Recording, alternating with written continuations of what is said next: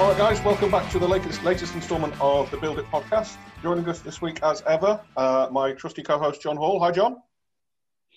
Hello, Nick. How are you? I'm very well, John. Yourself? Oh, just uh, back from holiday, as you would say, mm-hmm. and um, refreshed, re-energized.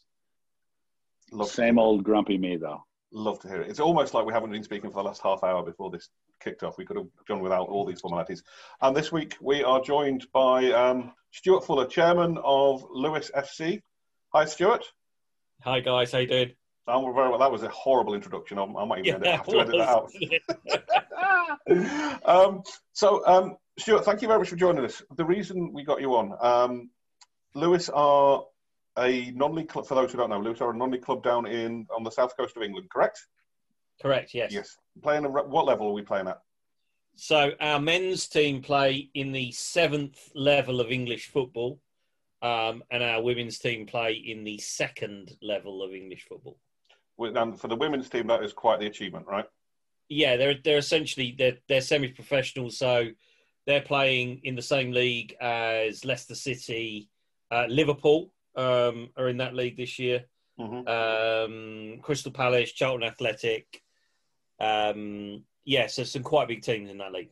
That's yeah, a phenom- phenomenal achievement. And famously, of course, and we will touch on this later, I'm sure, but um, you, because they're semi-professional, you guys pay equal wages across both teams, correct? That's one of your um, big things. Yeah, so the, so the two first team managers have um, the same budget, yes. Yeah. So just to clarify, it doesn't mean that the players are necessarily paid the same. It means that the, the budgets they have to choose. So they could, you know, they could they could blow the whole lot on one marquee player if they wanted them to play, pay everyone else a dollar. Um, yeah. They don't, but they could do, yeah. No, but I mean, it's, it's, it's, it's hard to overstate how groundbreaking an idea that has been and how people have embraced it. May not have replicated it yet, but definitely embraced it and applauded it. So hats off to you, if nothing else. Um, so, Stuart, could you give us a little quick backstory on you, your soccer story, and um, your and your time with Lewes? How you ended up yeah, there? And, sure. Yeah, sure. Um, so, there's there's a couple of sort of compelling events um, it, that have taken me along the way. Um, my background is uh, uh, I did some work in football twenty years ago, um, some consultancy work with what is now the E F L, the English Football League, um, in terms of some of their their larger um, commercial deals.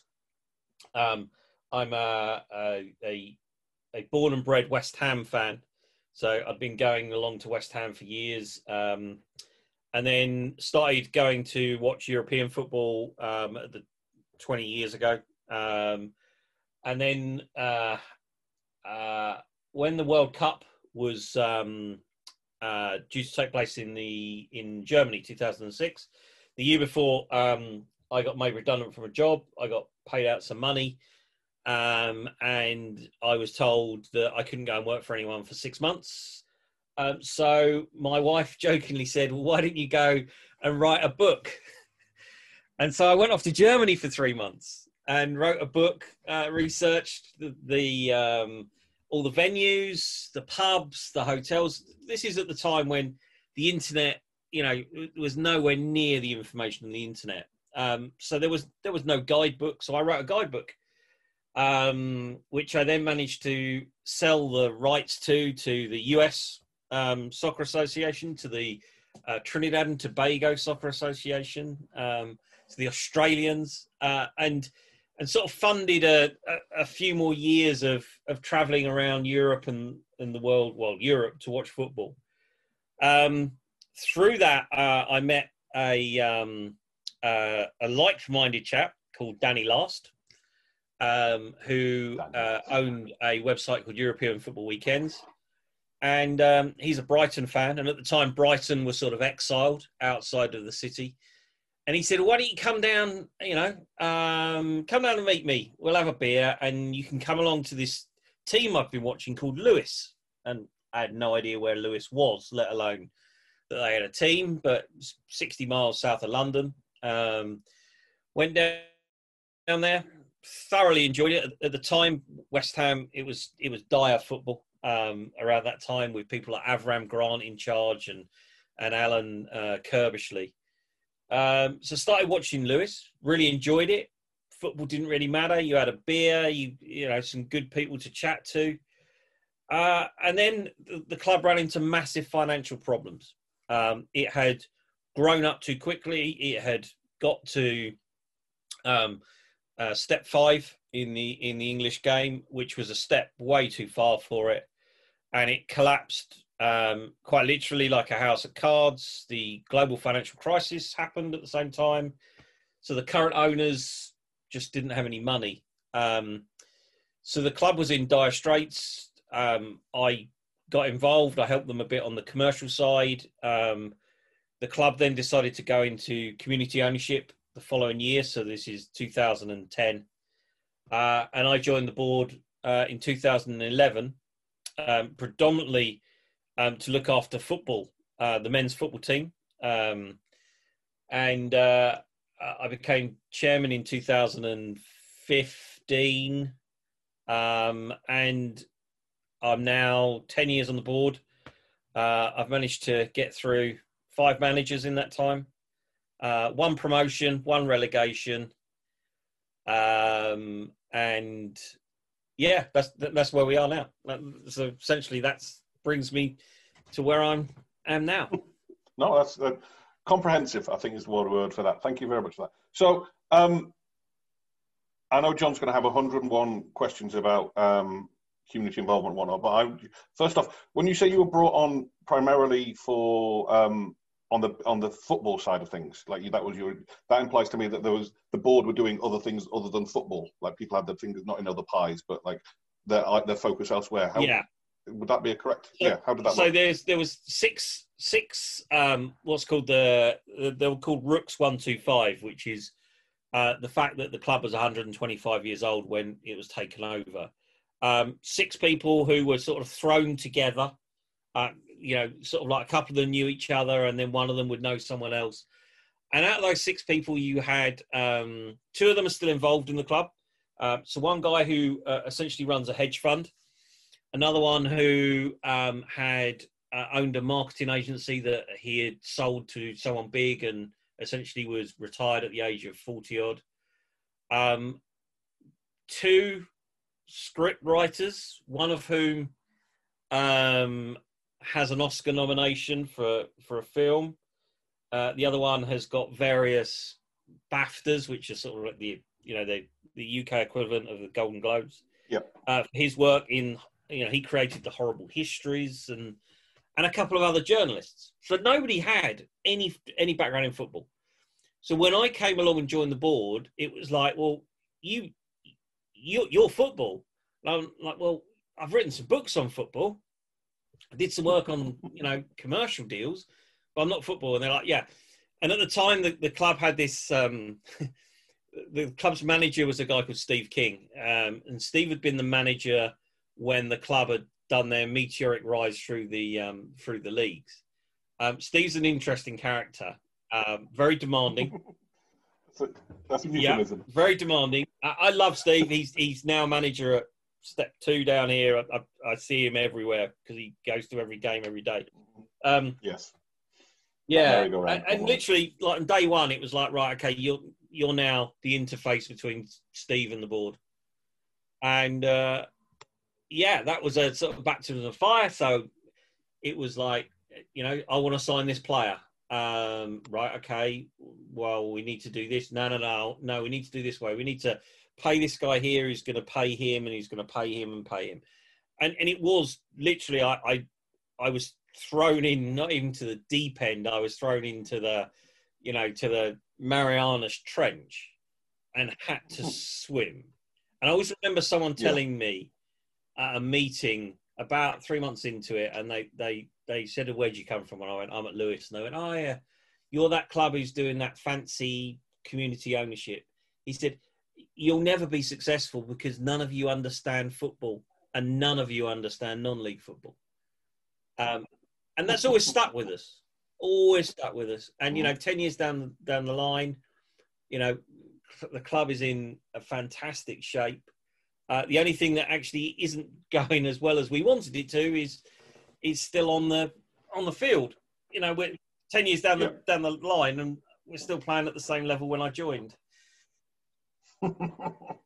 That says something about your management recruitment. However, what I will say is last season, when before the season was ended early, um, we were top of the Respect League.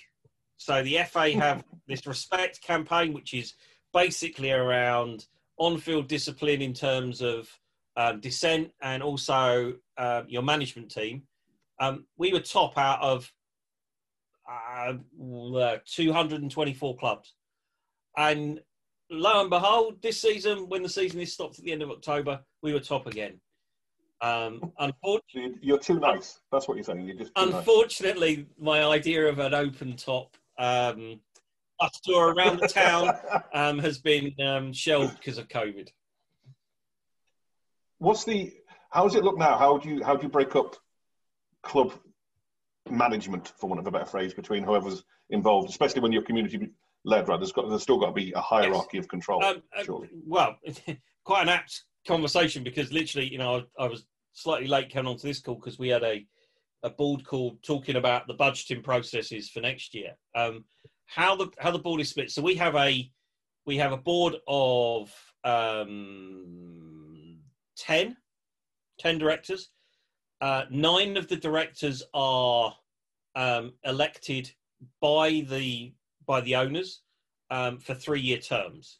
So I'm in my fourth term. This is the last term I can serve before I have to stand down for a minimum of two years from the board. Um, so we have we have nine directors in that phase. We also have one um, director that's seconded onto the board, um, who is a young lady called Claire Rafferty, who is uh, an ex uh, Lioness, uh, played for Chelsea, played for um West Ham in her career, and she's her role is specifically to to focus on the women's football operations in terms of developing pathway, all those type of things. Um we also have a general manager um who is a lady called Maggie Murphy, who is absolutely amazing and will often be, I mean, last week she or two weeks ago she was talking on the the F T's um, uh, Business of Football Conference. So along with, you know, the, the C E O of Serie A and, and people like that, that's the type of circles that she works in. Um, and we have a financial controller. And, and mm-hmm. that's essentially the, the the club. We have a, a guy who does, you know, odd jobs around the, around the ground, and, and, and that's it. How we work as a board is um, we we have five pillars. Each pillar um, has a very specific focus. Each pillar has its own budget, whether that's a revenue or a cost budget. And, and our pillars basically look at um, football operations, um, which I head up that pillar. Um, uh, what we call is um, Ohio, which is our house in impeccable order, which is the way in which we run our club. Um, we have a pillar called FanCon, which is fans and the community. Um, we have um, PosCon, which is positive contribution to the world. Um, and then we have financial sustainability. So in financial sustainability, you'll have the guys that are going out there trying to do the commercial deals, the sponsorships, um, positive um, impact on the world. This is where we talk about our equality message or our stance on anti-gambling, or on equalisation of, of prize money. Um, so in each of those, you, you, you may have two or three or four directors, um, and each one has a sort of head director. Um, so I'm head director of the football operations, but also sit in FanCom. Um, mm-hmm. And the idea being is that in each of those pillars, we can also then pull in non-board members, but who are specialists in that area. Gotcha. John? I'm just fascinated. I thought you were. I could see, we, we, letting daylight in on magic, we've got a shared Google Keep note, and I can just see these notes rolling and rolling and rolling as John's typing. It's almost like we've got a personal secretary. No, it, it, and it's it's interesting. Uh, and a lot of what you guys are doing is is similar to what we've got with, we have, a, we're a nonprofit, so we're all volunteer run. We have a board of directors. there's eight of us on the board of directors right now. And then we have a whole bunch of other people, and a bunch of us on the board also kind of get involved with our advisory board, which is our community outreach and our memberships and our marketing and all the the day-to-day of the club. And it sounds like you guys do uh, sort of your five pillars I noted. Um, mm. I think that's just, it's, it's very organized. I'm curious.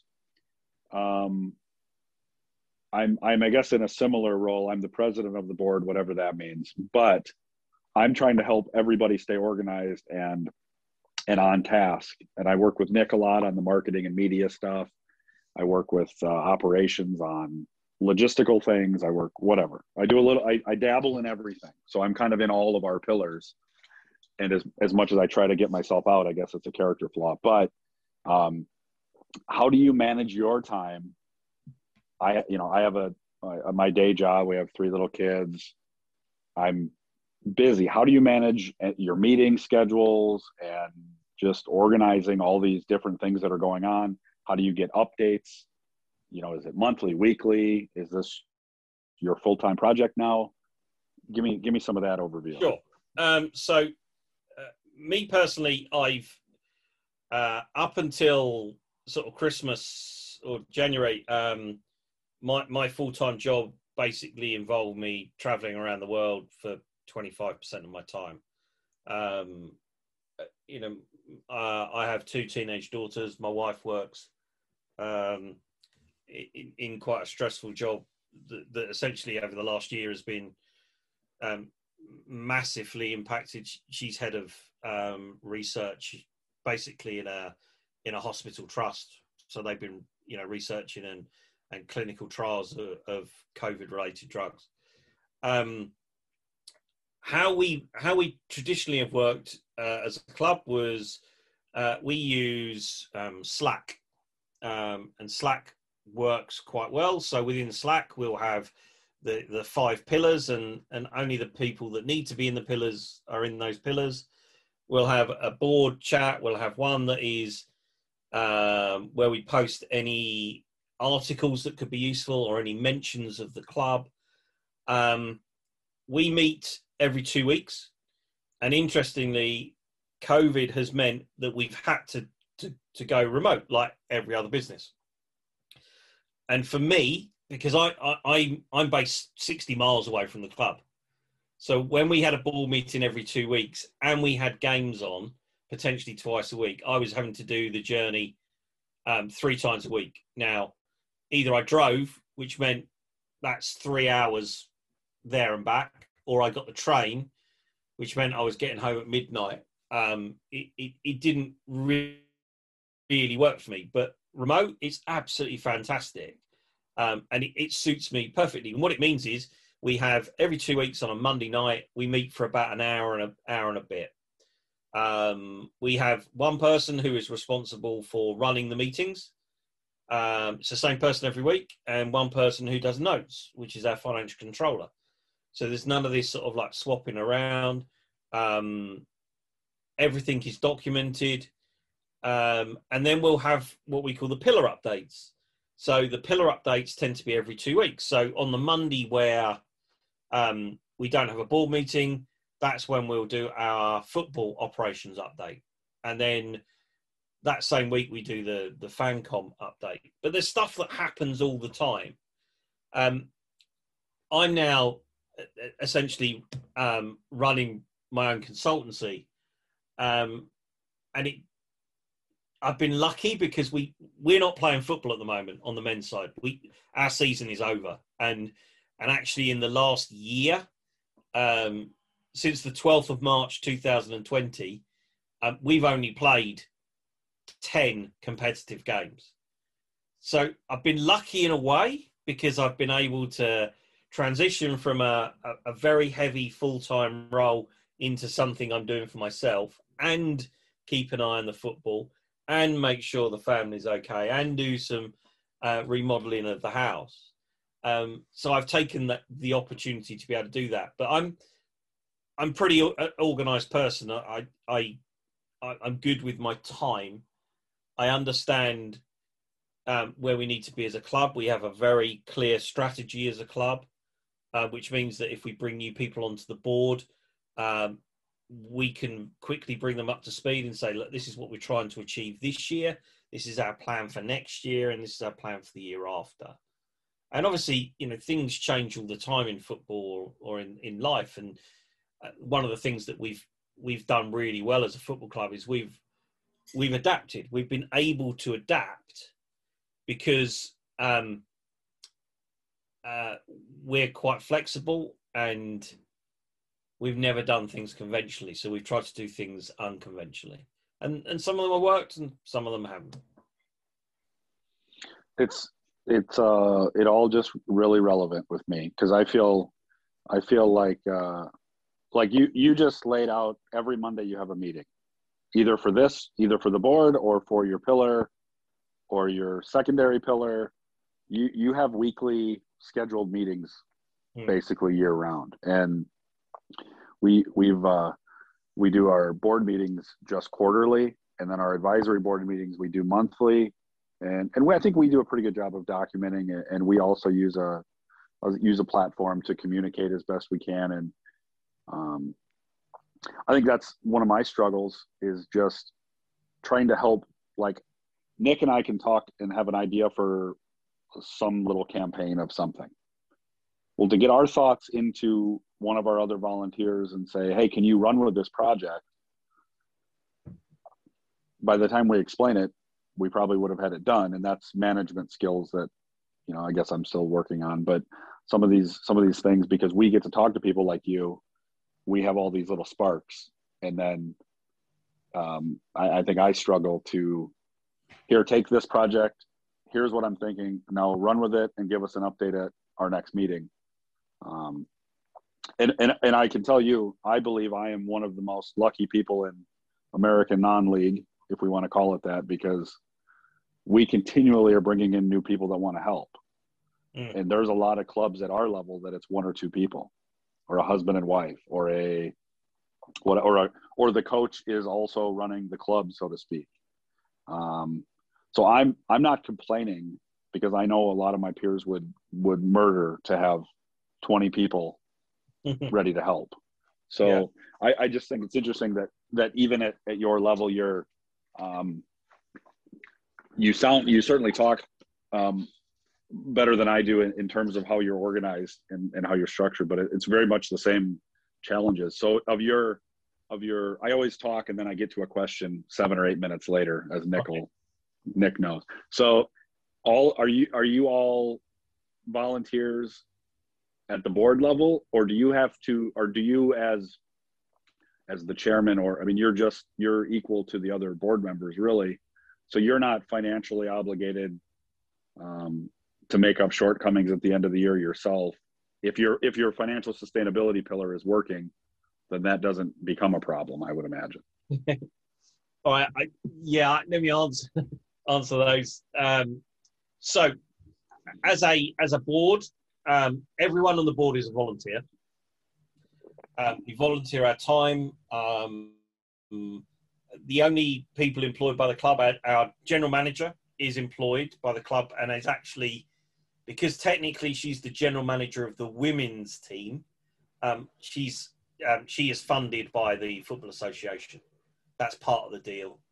Um, uh, and we we have a you know, twenty hour a week financial controller who's funded. And then we have the operations um, or the, the, the handyman um, who's, who's funded as uh, he's paid as well. Um, I would love to say to you um, that every year um, uh, we, we take our, our profit, and as a non-for-profit organization, we distribute it to good causes. Um, in the ten years that I've been involved in the club, we've had one year where we've made a profit, and that was a marginal profit. Every year since then, um, we've made a loss, and some years we've made big losses. Um, and we have to find ways in which um, we fund those losses. And the majority of the time, those losses have been funded by um, director donations. Now, that's obviously not sustainable in the long term, and we've been able to to reduce those over time. Um, without, and one of the things we've always tried to do is without compromising on what we're trying to do. It would be so easy. It, it would be really easy for us to make a profit as a football club. We would just st- stop doing all the things that um, we do good in the world. Now, the interesting part of this is when, especially when we decided to go down the route of equality, we genuinely thought that there would be a uh, sit up and listen moment. You know, people would say, wow, look what these guys are doing. Yeah, we, we really agree with that. We want to be part of that. And people didn't. And it was a bit of a surprise. Um, and it's taken us four years to get to a point where people are now getting it.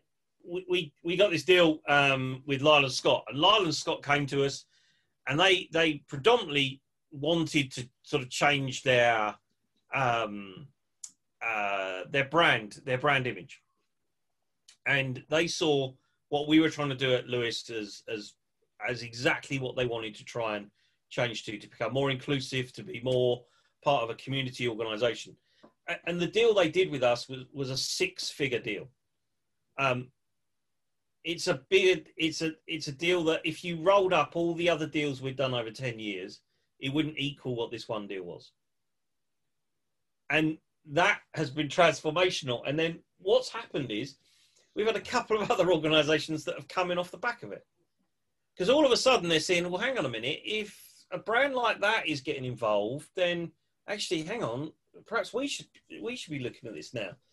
So what we're now in a position of is is a that we've got a club that potentially is now self-sustaining, but b we're starting to be able to to really think about investing in capital projects that will benefit the whole community.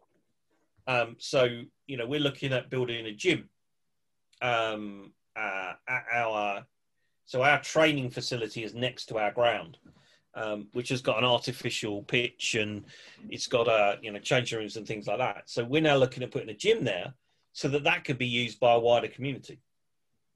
Um, and little things like that, that now mean that we're able to start thinking about how we can put, genuinely put things back into the community. Um, as well as having a, a, a football team that might just win more than it loses. No, it's it's funny that that even you've talked a little bit about the footballing side, but your ethos of your club is is the community and impacting the community, and the winning is is important because it makes that beer on match day taste that much better. Mm-hmm. But it doesn't make you more sustainable. And it doesn't make you a better club, because matches, to me, matches are fleeting. Yeah. It's it's a two-hour experience. And while we have not, we are we are a club of, um, I don't know, four years, four years ago I started this project. So we've played, we've actually only played two seasons because we didn't play last year. Mm-hmm. So you're, you guys, I think eighteen eighty-five. Yeah. You and, and and it's it's just interesting. Um, you're far ahead of us in a lot of ways, but the the, the problems or the challenges are the same. Mm-hmm. So we as Americans look over and go, "Damn, the English got it figured out." And Nick continually tells me, "No, it's just different. It's not. There's a lot of things that are better, but there's a lot of things that aren't solved by ProRel. They're not solved by this or that, or, and I think it's it's just extremely interesting that the the challenges of running a club don't change whether you're one hundred thirty-five years old or three years old, mm. and we're thousands of miles away. We still have to manage people. We still have to involve the community. Yeah, I think to be I, I mean, to be successful. I, I mean, Lewes is a town of uh, twenty thousand people. Um, We are the we are the biggest social club event there could be in Lewes. We really struggle to get people of Lewes to come to watch a game, to volunteer, to do anything to do with the club. It's, and, you know, if I look at, we have one thousand six hundred owners around the world. We probably have five hundred from Lewes. So, you know, potentially, you know, two, two and a half percent of the people who live in Lewes are an owner of the football club of the town. And that's our struggle. You know, if we could get an extra one hundred people through the gate from Lewes on a match day, that would make the club financially sustainable. It wouldn't, you know, irrelevant who our sponsors are or anything like that. one hundred people through that match day, who through the gates, spending money in our ground, that would make us financially sustainable. Yeah. Well, how do you get another one hundred? Well, that's what we're going to talk about, John. That's what. um, yeah, just to reiterate what you were both saying, I think the thing about, you know, results don't matter, but they do, but they don't. I think Stuart and I could name off the top of our heads ten, fifteen, twenty clubs that have bought success, be it the Man City model or be it the Billericay model and all points in between. Um, and, you know, maybe Man City is a bad example, but like they're not around to tell the tale five, ten years yeah. from now. Um, well, this is why I'm with us, Nick. You know, yeah, that's, that's, exactly. That was the Lewes story. Yeah. Which is why you're, which is why you've you've broken yeah. that that mold, not broken the mold, but you're why you're trying to do something different. That you can't just throw away one hundred twenty-five years or whatever it is of history just on a whim. Um, and you know, it doesn't matter which side of the Atlantic you're on. People are trying to buy success all the time and focusing on the on-field product at the expense of everything else. And I think honestly, like even with the relegation hanging over you guys, and I don't know where you were in the league when things went horribly wrong, but the threat of relegation is always there, whereas it isn't in the U S. But results have to be the last thing you consider. Like, yes, they get people in through the gate, but they don't matter in your long-term survival. No one remembers the result of the nineteen sixty-four league game. Mm. And it's, to me, it's, it's so strange that people don't see that. Businessmen who have, business people, sorry, who have the money to buy clubs, to finance clubs, to run clubs, just see it as, oh, we must be in the, we must be at the next level to attain whatever success looks like to them, and it's not that. That's the, it's a ten percent gate increase. It's, it's, it's the simplest way, isn't it? Surely not the simplest way in terms of how to achieve it, but it's the simplest way of thinking of it. Yeah, it is. It's it's those people coming through the gate um, and spending money in the, you know, it's having a pint, it's having a. Mm. Uh, you know, a, a, a, a pie, it's, you know, taking part in the fifty fifty draw. It's, you know, it's all those things. Yeah, absolutely. Right, guys, um, we are running out of time in this first half. Um, we'll sure. pick up on the second half. We're going to talk about community involvement and um, stuff like that, if that's all right. So okay. I'll see you on the, I'll see you on the other side, chaps. Thank you.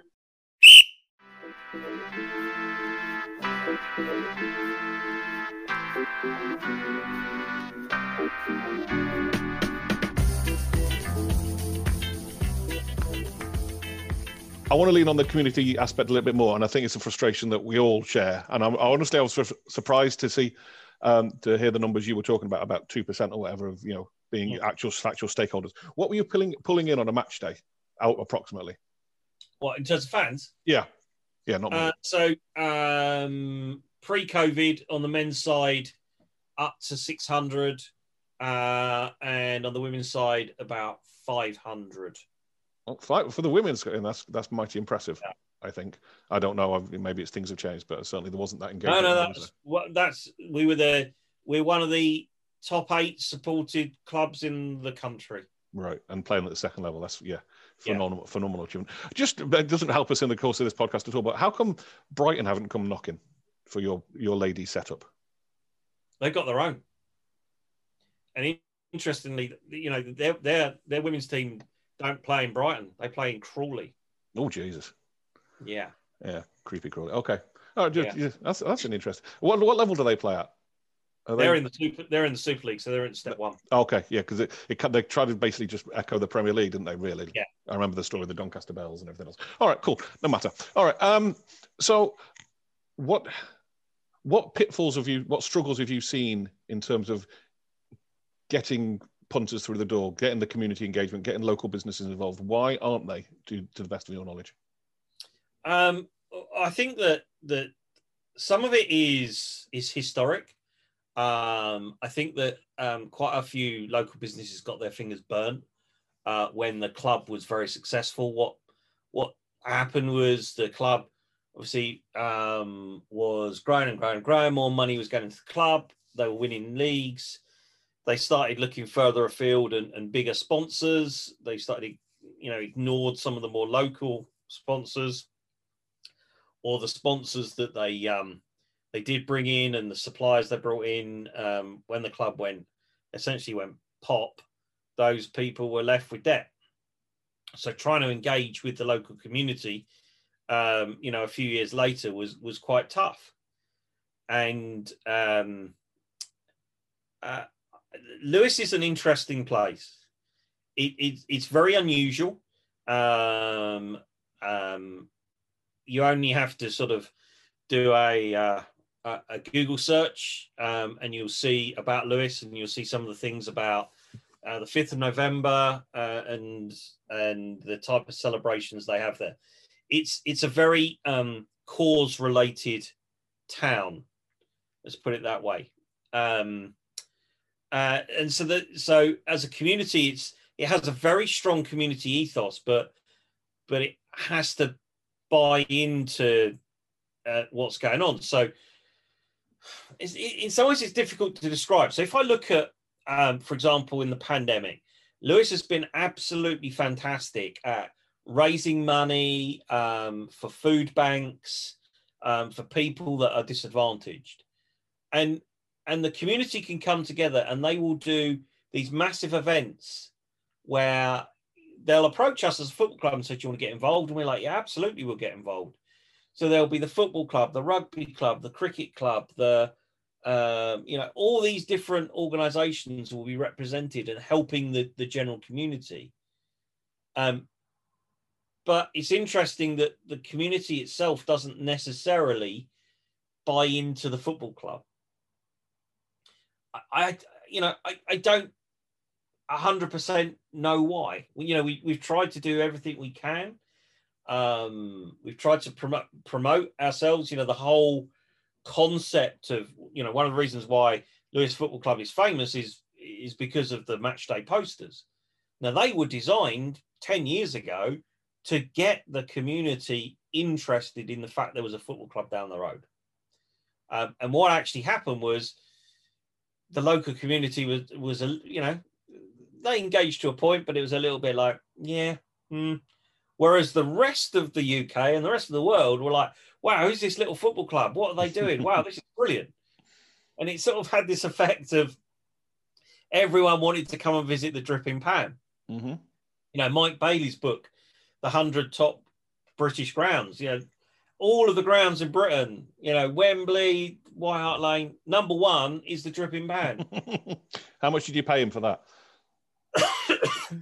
uh, nothing, but I, it was funny actually because I I'd known that we were number one for about four years, not allowed to tell anyone. No, I think it's it, it's a it's a very valid point. It's like there is a huge difference between on. Um, it's, I think I'm extrapolating what you're saying, but a huge difference between um, local, inverted commas, important engagement and online digital engagement, right? It's like if for all the follows and the likes and the remote shirt sales even that you can get don't mean nothing in in relation to ten pie sales, realistically. Yeah, exactly. Yeah, uh, I um, mean it's it's mad. Yeah, it's a struggle that we certainly have on this side of the of the Atlantic. Is just you know um, we he said piping his, piping his own horn. We have a fairly good online presence, um, and there's clubs out there that do it infinitely better than us, and there's clubs in the U K that do it infinitely better than you do, um, but they don't. They seem to have a, a, they seem to be distracted by the numbers, you know, the likes and the retweets and whatever, rather than the, or the, the sexy shirt design or whatever it is. Shirts designs are a huge thing over here, um, at the expense of what can we do to get ten more people through the gate? There has to be a, a switch to more inward looking, basically, I think, um, that we need to be more aware of You, I mean, I love your posters. Every, you know, I'm the same as everyone else. I didn't live in Lewes. I loved your posters. I fell in love with Lewes because of the posters. If anyone's listening to this hasn't checked them out, you should absolutely check them out. I'm pretty sure John's doing it right now. But um, they are not, you know, they were just, they were inspired as a diversion for you guys, right? They mm, weren't, yeah. There wasn't a thing. It was just like, hey, you can draw, go away and do this thing. And they've been, they took on a life of its own. Um, but as you said, they haven't affected the club other than, you know, I, I'm assuming you sell them as posters and stuff, which is great and yeah. add additional income. But, you know, three posters or three season tickets, which would you rather have? It's not, it's, exactly. no, it's a no-brainer. Exactly. Yeah.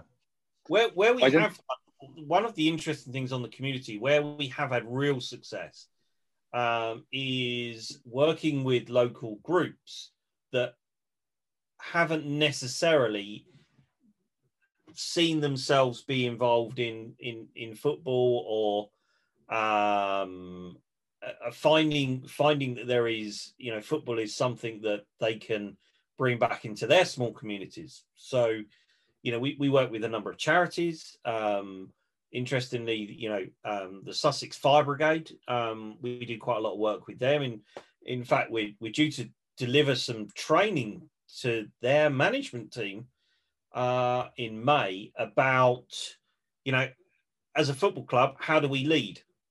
You know, what do we do that's exemplary? How do we change the dynamic?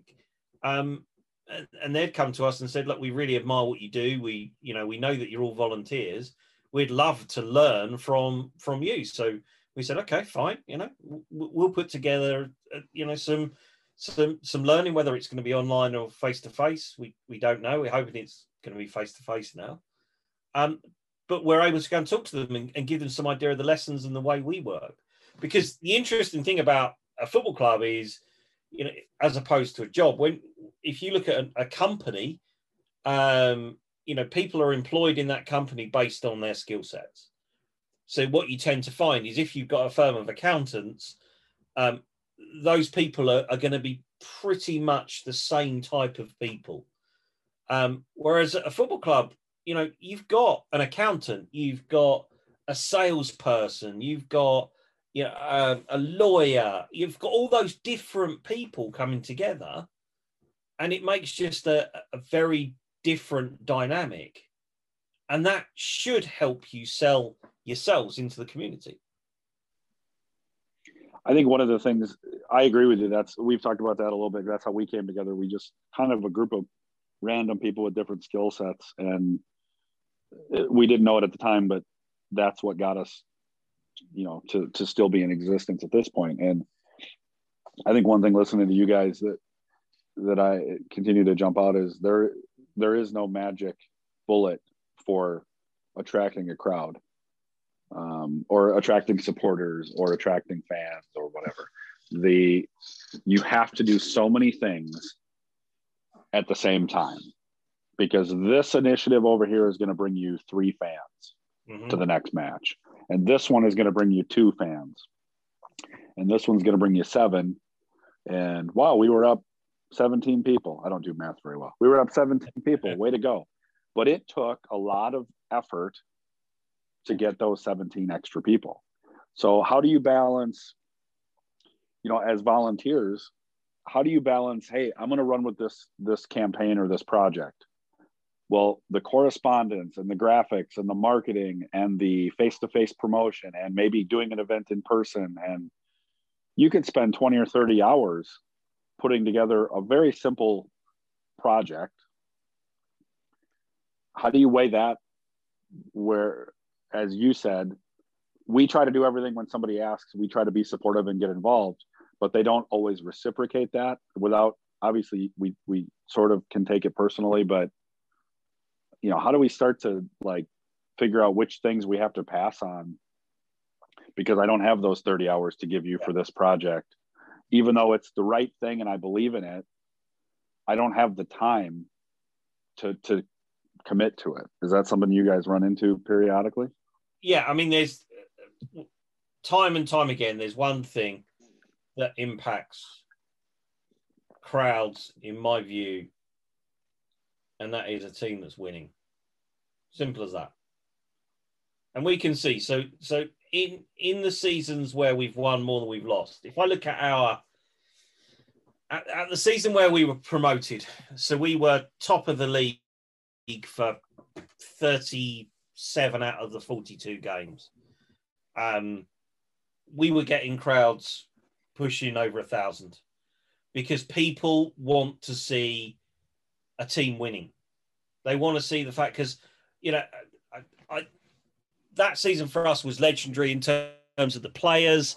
Um, and, and, you know, I, I recently was speaking to one of the players. It was a goalkeeper who's now retired. And he said that there was one particular game we were three nil down at halftime, and we came back and we drew three all. And he said, we walked into that dressing room at, at halftime, three nil down, and we knew that we would at least draw that game.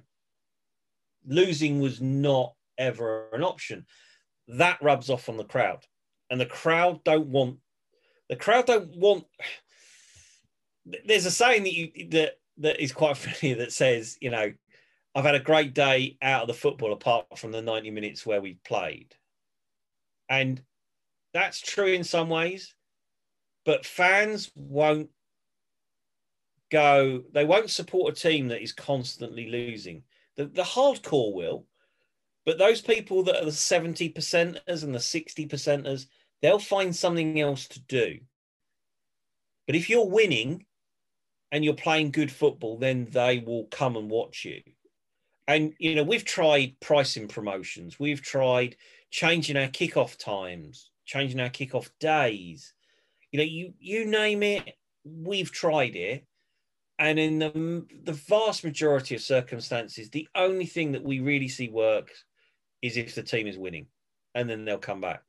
Yeah, a, a really good example is, so this season, um, so we we our last home game, or our last game in last season, was the twelfth of March, um, and we first played at home this year on the twenty-sixth of September. So you're talking about six months. And we had to, we, the, the regulations in this country said that we could only um, admit six hundred people maximum. So our ground can hold two thousand, six hundred people maximum. And we didn't feel that we were able to um, sell six hundred tickets because our ground has certain bits that are quite tight and social distancing. So we capped the tickets at, at four hundred. We sold three hundred seventy tickets for our first game. Our first game in six months. First game anybody's really been out to watch football in six months. Because we'd had a terrible season last year. Terrible season. We probably, we might have got relegated in the end.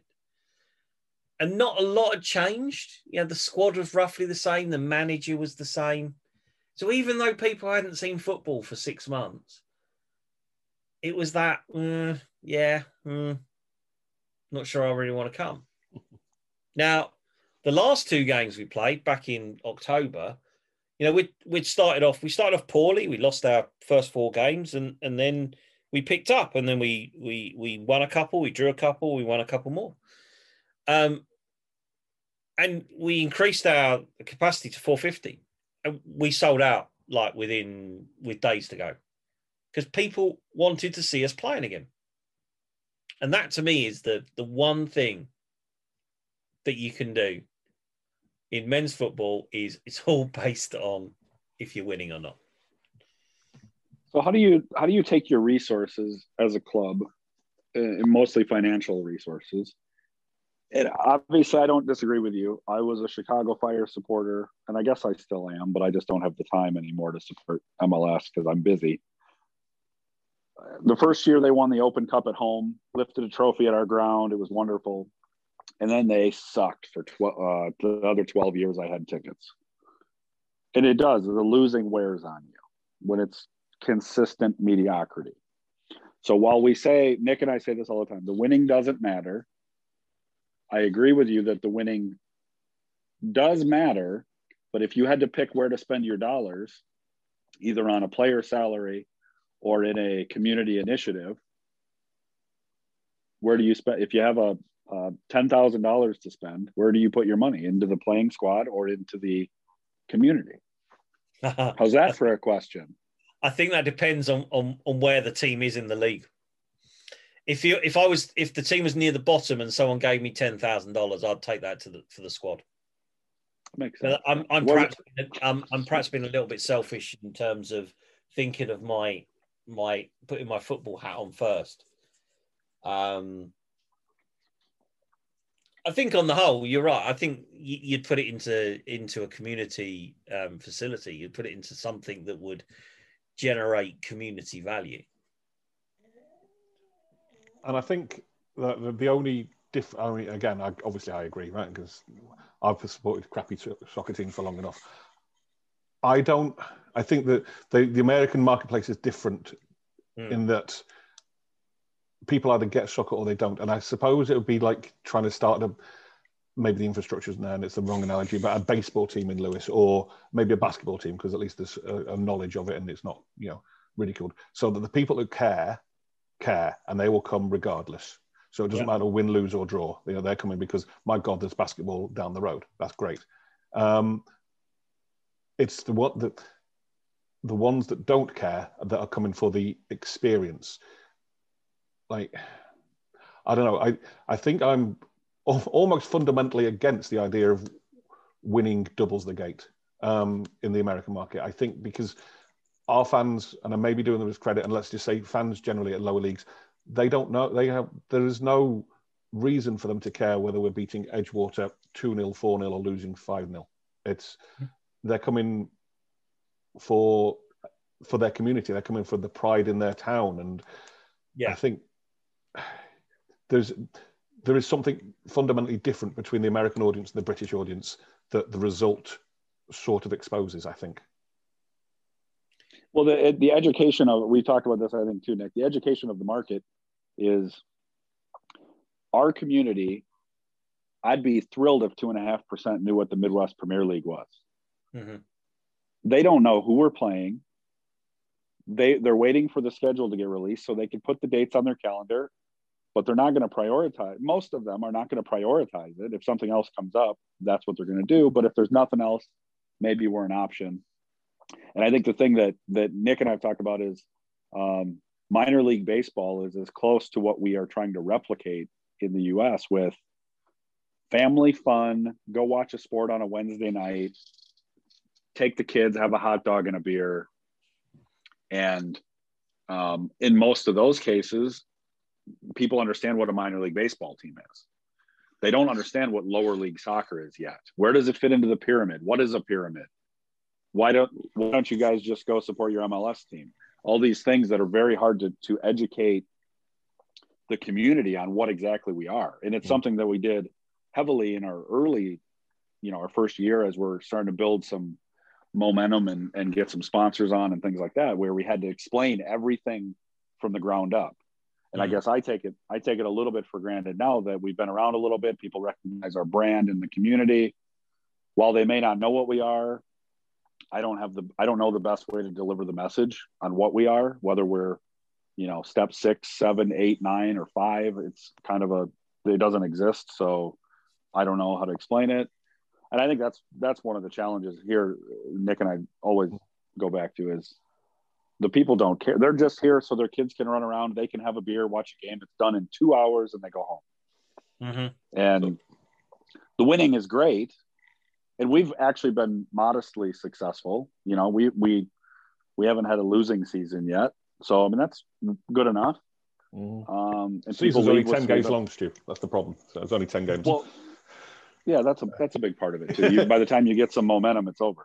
So, how do you, as a non-league club, but you know, wanting to be invested in your community, how do you convince community partners, sponsors, whatever you want to phrase them, of the value of being a part of Lewes F C?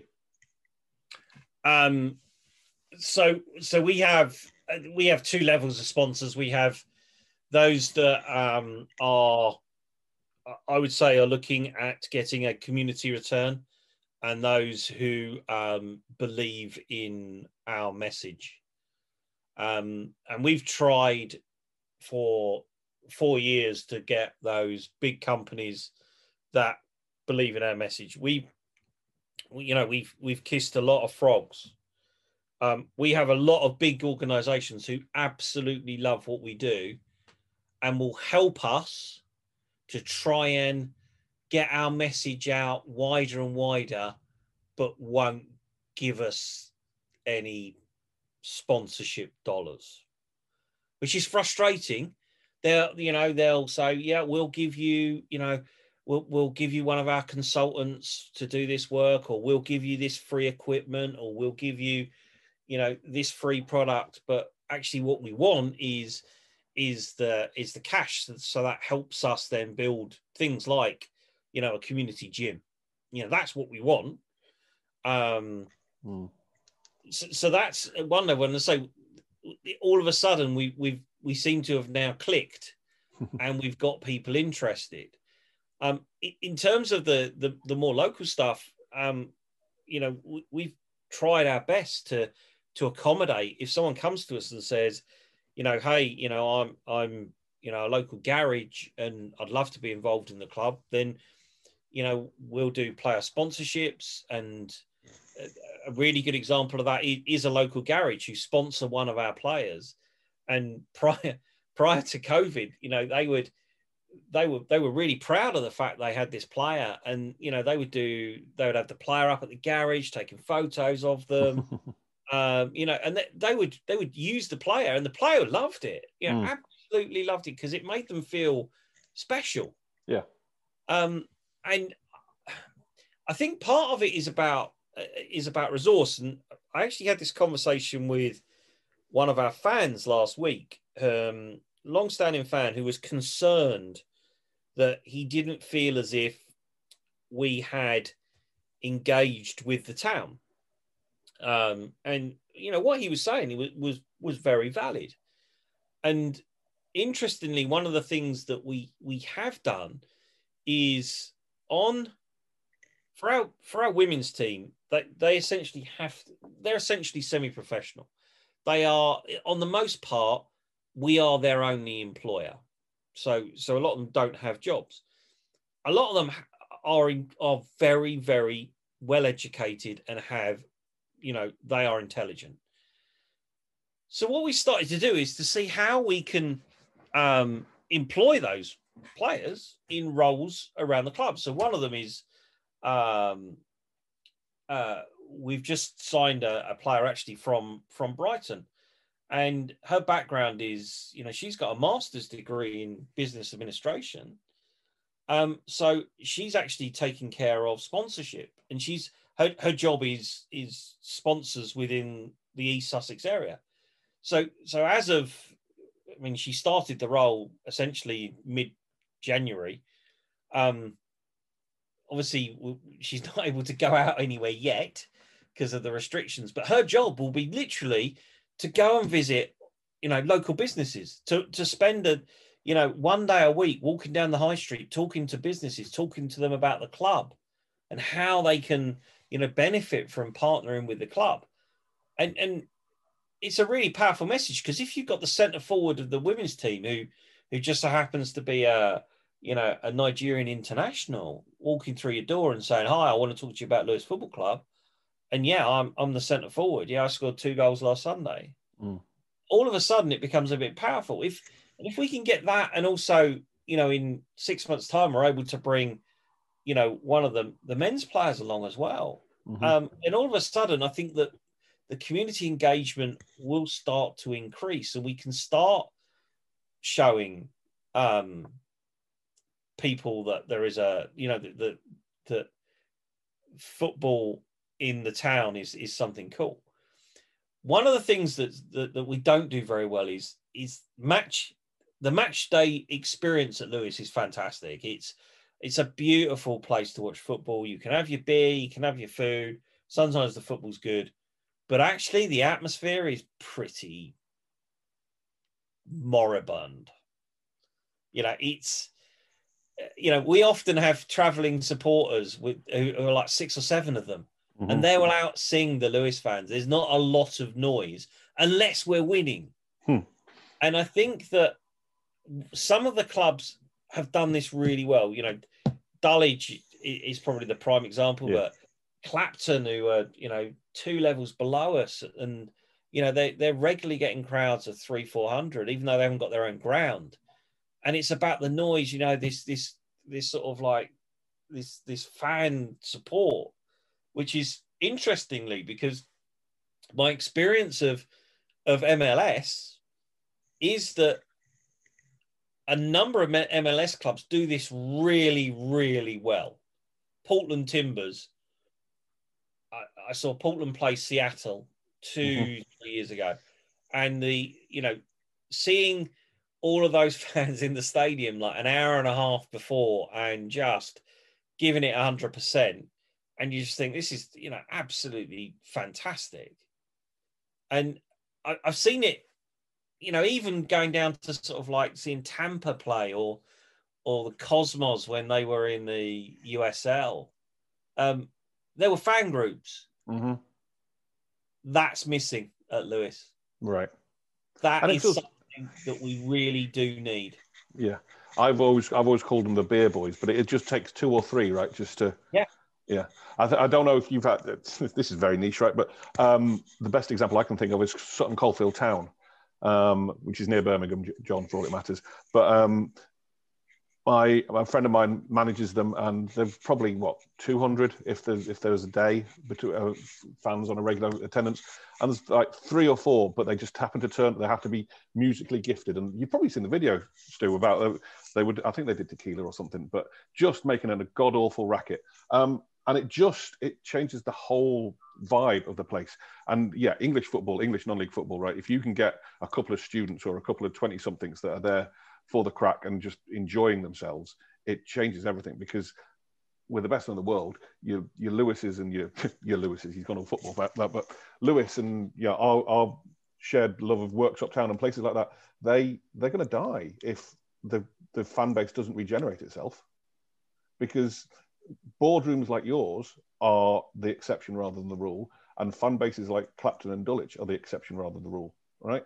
So the next twenty, twenty years, this has turned into an English-facing podcast, that wasn't the intention, but the the the dynamic has to shift somehow, and uh, you know, clubs need to think, be thinking about outside the box, and I think that's where American clubs not lead in the world, but because we are, that's the that's the market we're in from day one, is how converting people who don't care, we are driving things forward. And whether it is the, the Portland Timbers atmosphere, or whether it's, you know, the, the supporters groups and the T I F Os and whatever else, or whether it's just very simple fan engagement protocols, I think there's a lot to, to be learned once you get past the sniffiness of, oh, they call it soccer, ha ha ha ha. Um, yeah. John, anything to add? Yeah, I, I got a, a slightly change of change of pace, but this is something that Nick and I have talked about recently. As recently as earlier today, actually, but your your your fan-owned model. Um, I don't want to get bogged down in the business structure of it, because it's it's obviously different different rules and stuff over here. But um, I, I love um, I love your ownership information page, mm-hmm. your your annual or your lifetime um, option. Yeah. We do, we similar, we have memberships. We don't currently have like a lifetime option, but I, I love the way all your information is displayed. I love the community benefits at the bottom. That's not what you call it, but it's kind of what you call it. Um, owner savings benefits and discounts, your support and save card. I love that. Um, you mentioned you have about sixteen hundred owners yeah. worldwide. How do you engage them? Um, you know, what's, what's the communication like, um, just how do you organize them? And yeah. then what's the retention? Like, how do you get them to come back year after year and not just disappear?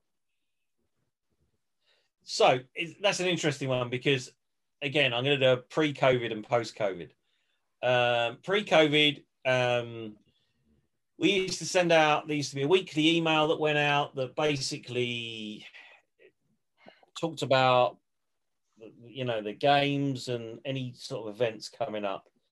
It was quite low touch.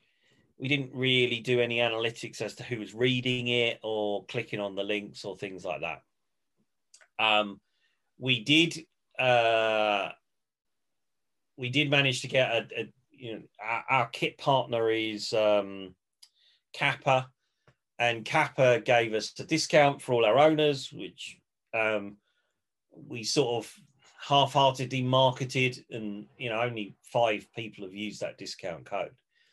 COVID comes along, and all of a sudden, you know, we we we realise, and we move into these pillars, and one of them is this FanCom, fan communication, that actually we've done a pretty poor job at communicating with our fan base. So apart from social media and, and the fact that, you know, we'll always engage with people on social media, we're not one of these clubs that puts out something and then and then never responds to comments.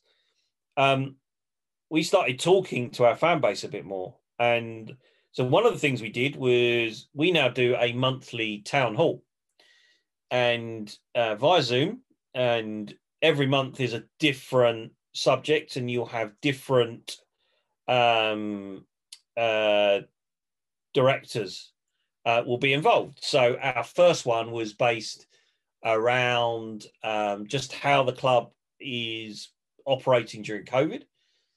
Second one, which was two weeks ago, was uh, men's first team manager, women's first team manager, myself, a couple of others, talking about football. And so, you know, it's uh, up to fifty owners can join, and both times we've had fifty owners.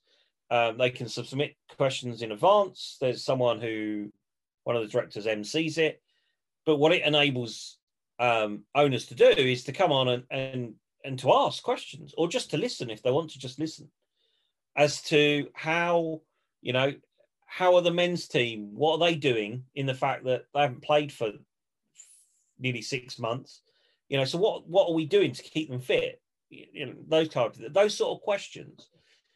And the one this month is is around um, uh, it's around the facilities, I believe, this one. So a couple of the directors who are involved in the facilities will be on that, and people again can come in.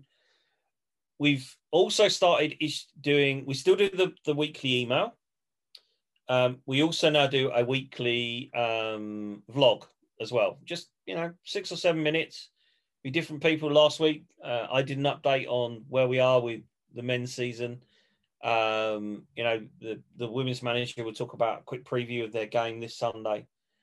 Um, or we'll talk about, you know, what's happening at the ground. Well, you know, we, we're planning on doing this bit of work and that bit of work. And, you know, with a video camera, we can actually go and say, right, and this is going to go here, and you know you, you show them exactly where it's going to go and things like that. So I think we've we've increased the level of engagement. I still think we could do more, uh, and certainly talking to a number of other clubs. You know, I, I'll, I'll tend to try and talk to one person I know at a club every day, just literally to catch up, see how they're doing. Um, we've also been able to um, use streaming.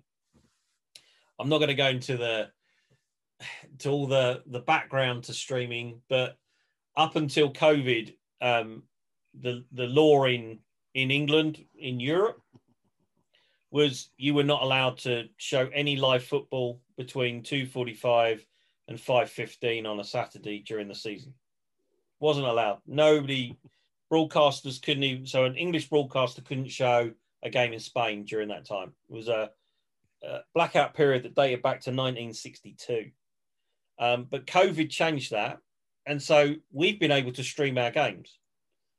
And what streaming has enabled us to do is, in, again, it's engaged. So whilst the game is streaming, people are able to go onto the stream, and they're able to put comments in, and they're able to ask questions. And we have a commentator and a co-commentator, and then someone who, you know, who, who pulls together all the footage.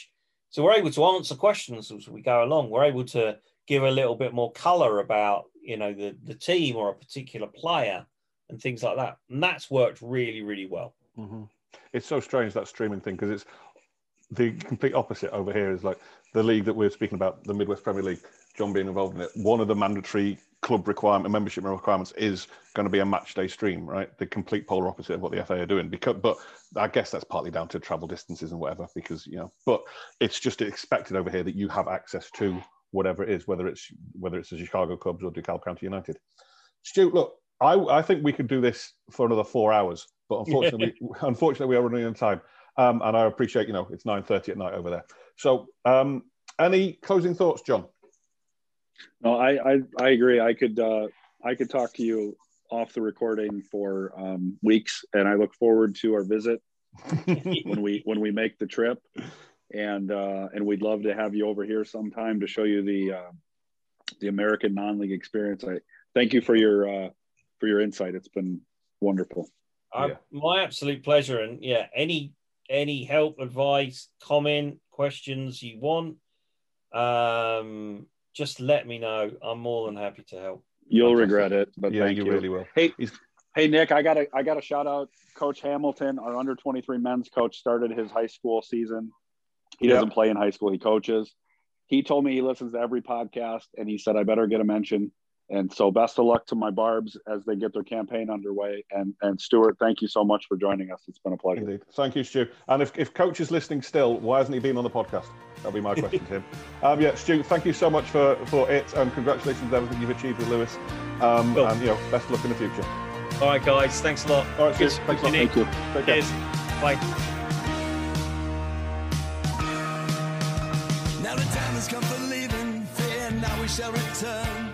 We were so glad we could make it, but so sad we gotta run. Well, it might be a long time till we raise another glass. You can rest assured that next time we'll have ourselves a laugh. Yeah.